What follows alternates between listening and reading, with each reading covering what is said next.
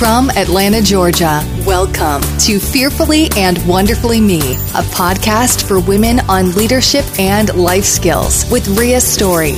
Ria shares powerful life and leadership principles, helping you maximize your potential and become the woman God created you to be. Hello, everyone. Welcome to today's episode on what I wish I had known earlier in my career. Um, you know, it's interesting when I when I look back over the course of my career, and, and you know, starting out waiting tables and and working in a pizza restaurant, and uh, making two dollars and thirteen cents an hour plus some tips, but two dollars and thirteen cents an hour to bust dirty tables, deliver drinks, take orders, and you know, pick up half eaten pizza crust off the floor. And looking back as I started that, that was the first, you know, real job that I ever had. And one of the things that I wish I had known, even when I started there, was that my influence could be intentionally built and intentionally increased. And I think that's one of the things that I, I didn't consciously realize for many years and it it probably held me back over the course of my career because I I didn't understand that concept. I thought that influence was something you either had or you didn't have. And I got a lot of the principles about increasing my influence right, even from the very beginning. But I didn't understand that because you can intentionally increase your influence, then I didn't understand how to intentionally increase my influence. And so while I naturally got a lot of things right, I, I got a lot of things wrong. Even in that very first job of just waiting tables and learning how to connect with people and you know, it's not just taking their drink order and keeping their tea refilled that's determining your tips, right? It's it's building that connection and that relationship over the course of that interaction. And that can certainly increase your influence, which can certainly increase the amount of tip that you get. Have you ever eaten at a restaurant and, and just had like just a, an incredibly great experience? And for whatever reason, you really connected to your server. And so maybe you left him a little more than the typical 15 to 20%. Maybe you left him a little bit extra maybe you left them an extra $10 bill in cash you know maybe you just went above and beyond because you just felt they they did such a great job at connecting with you and giving you an over the top experience. We've probably all had that. And then you've probably also had a negative experience in a restaurant and uh, hopefully you still did leave that server a, a tip, but maybe it wasn't that extra, you know, extra more than 15 or 20%. Maybe you felt like, oh, they didn't do a good job or they didn't really care about me or, you know, they had a bad attitude and so I'm not going to leave them as big of a tip. And so, you know, it's just one of those things I look back now and I can I can see that how I went about what I did, even in that very first job. But I mean, this applies throughout my career and even today. How I do what I do is determining my influence. How you do what you do is determining your influence. But I didn't understand that early in my career. Now, I did get a lot of the things right. And looking back, you know, what I knew right away is that well, I knew within a, first couple of weeks. By the time I got my first paycheck, let me tell you, from I still have that paycheck somewhere. Last time we were moving and, and packing up boxes, I came across that. I still have that pay stub. For some of you, you don't even realize that you actually used to physically get a check and you'd have to take that check to the bank. Now it's all electronic pretty much, but but um, I still have that pay stub, that very first pay stub. And let me tell you, even if you work 40 hours a week, if you're making $2.13 an hour, that's not going to be a very big paycheck at the end of the 2 weeks. But I remember getting that first paycheck and realizing, you know what? If I want to make more money in life, I'm going to have to do something different, right? The job of my dreams isn't going to come find me working here at Pizza Hut. And so I, I, had a good work ethic. I worked hard. I got that right naturally. And that was just because I was a value driven person. It was just inherent in me. I want to do a good job. I took pride in, in working hard and, and doing a good job. And I got that right.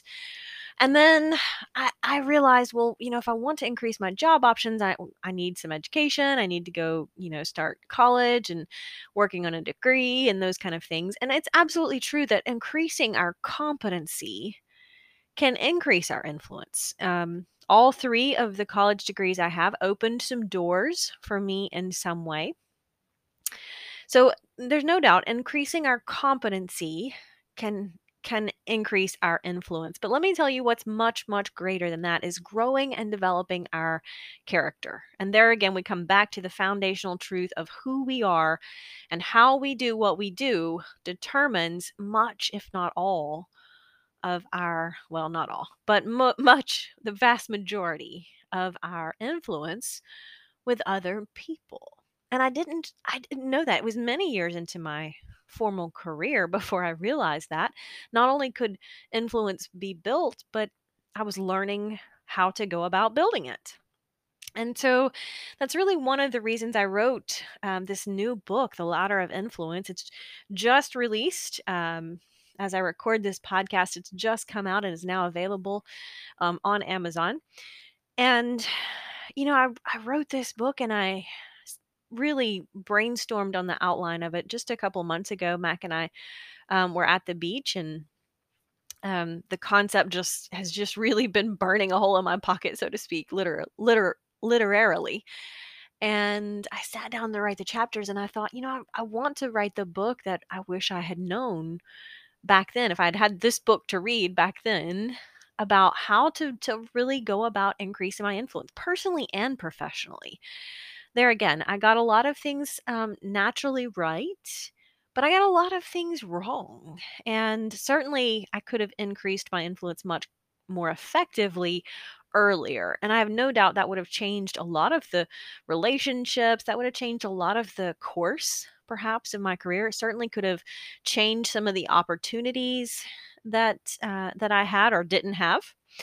Um, and you know, I look back and back then it was kind of the thing it was like well you work and you work hard at the job you're in and you you know for me it was going to school at night and uh, trying to get that competency and that degree that would open some doors. And over the the years in those early years i remember having different opportunities different job interviews and i can think back to almost every single one of the job interviews that i didn't get the job for and I can think about how I would be different in that job interview now. And and I, I can't regret that, right? It's it's not about regret, but it's just looking back and and that's a sign of growth is looking back at those job interviews where I didn't get the job and realizing I wasn't ready for that opportunity. I didn't get the job because I wasn't, you know, I wasn't necessarily equipped for that.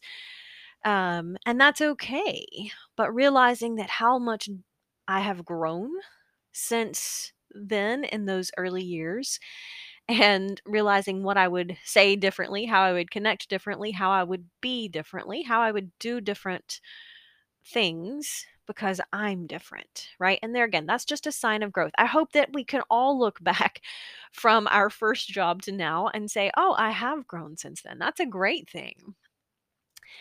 But it really is learning that principle and then taking it and applying it now to how can I learn the, those lessons and how can I apply them today and intentionally increase my influence so that tomorrow when I get that job interview that I might want that new job or that next career step, I am ready. I'm prepared. I'm ready to move forward.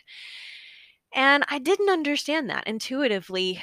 I knew I knew I needed to work hard so that I could get a good reference from previous employers.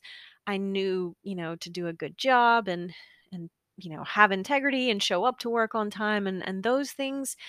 But and I I didn't really understand growing and developing my character would help me grow as a person and that would help me increase my influence. And that changes the dynamic of our influence. And I didn't understand that. I wish I had known that. Um, earlier in my career. So, anyway, all that to say, that's one of the reasons I'm so excited about this book is because when I sit down to think about how do we intentionally increase our influence, And we all want to, right? We all of us want more influence in life. There's absolutely no doubt. But a lot of times either we don't understand how or we aren't interested in doing so because we know it's going to require uh, certainly some work and some effort on our part and maybe even some sacrifice uh, to to do so.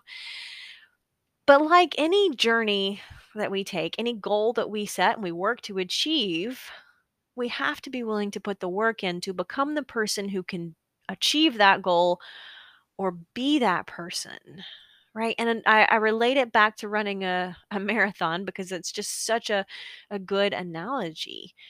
I just um, a couple weeks ago completed a race and it was uh, a, down season for me, which means I didn't do a lot of speed work or, or tempo runs, and you know, not in a lot of hardcore training. This focus for my season in running this year was really focusing on just strength and mobility and staying healthy. I'd had a several, um, well, more than a year of really hard training, and so I, you know, my focus for this season was a down season. You know, just get back to just running and enjoying it, and and not training too hard.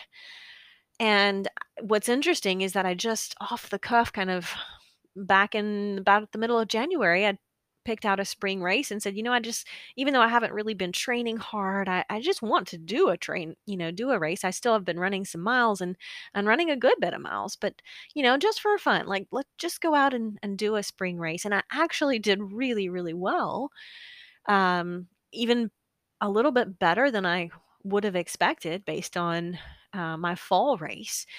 And what I what I took away from that is it's not necessarily the goal itself. It's not necessarily the outcome itself. It's becoming the person who can achieve that goal. Right? And that's where the analogy to influence comes in. Is it's not increasing our influence in the moment. It's becoming the person who has the influence so that when the moment occurs, you have already done the work. You've already developed yourself.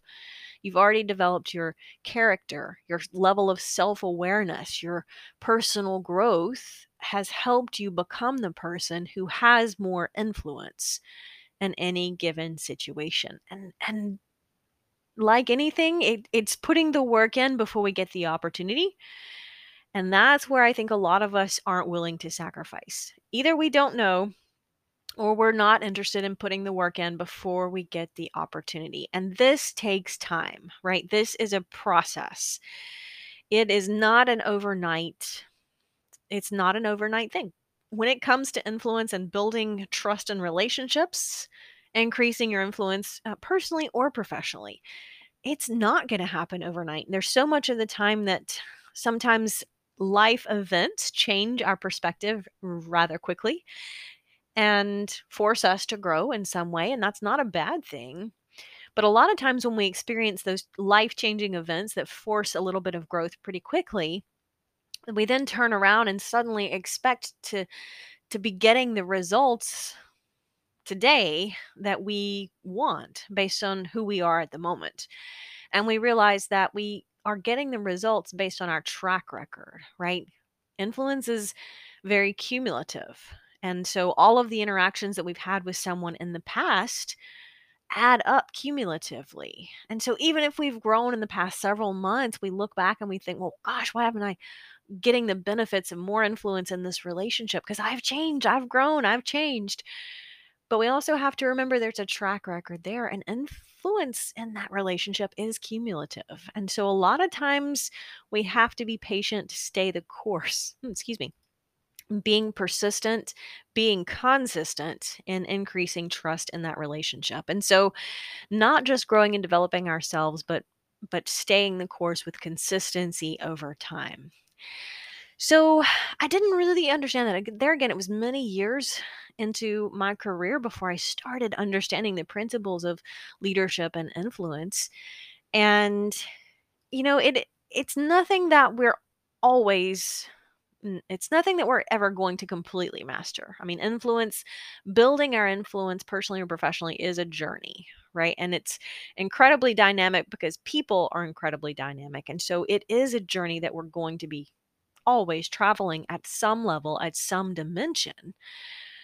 but it's easier to do the more we do it, like anything. And I've touched on that principle many times in the past because it is just such a principle because we get better at it, right? We're not great at anything the first time we do it. It takes some practice, it takes some effort and some re- repetition and consistency, right? Anything, pretty much anything you go do, you're not going to master it the first time you go out and do it. And influence is the same way. It takes some time to master the the skills and development of increasing our influence. So, there again, these leadership principles are much like gravity, you know, and learning how to work with gravity instead of against gravity makes your life easier. Influence principles are just like that. Learning how to work with the principles of influence so much easier than if we are working against the principles and influence. And once we understand them, it's easier to apply them. And boy, if I wish I had I wish I had known that so much earlier in my career, life would have been different. But that's okay. Every every step that's brought me to here is brought me to here and and there's nothing wrong with that. But uh that's one reason I get excited about talking about the lessons of leadership and influence because I want to help shorten somebody else's journey, right?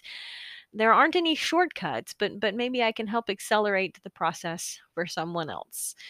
Um, influence is absolutely something that we can be building intentionally, one choice, one interaction at a time. Until next time. Start increasing your influence and maximizing your potential with the Ria's audiobooks. Available at audible.com, amazon.com, and iBooks please visit riastory.com to learn about Ria's books, resources, speaking, and training programs. Thanks for listening.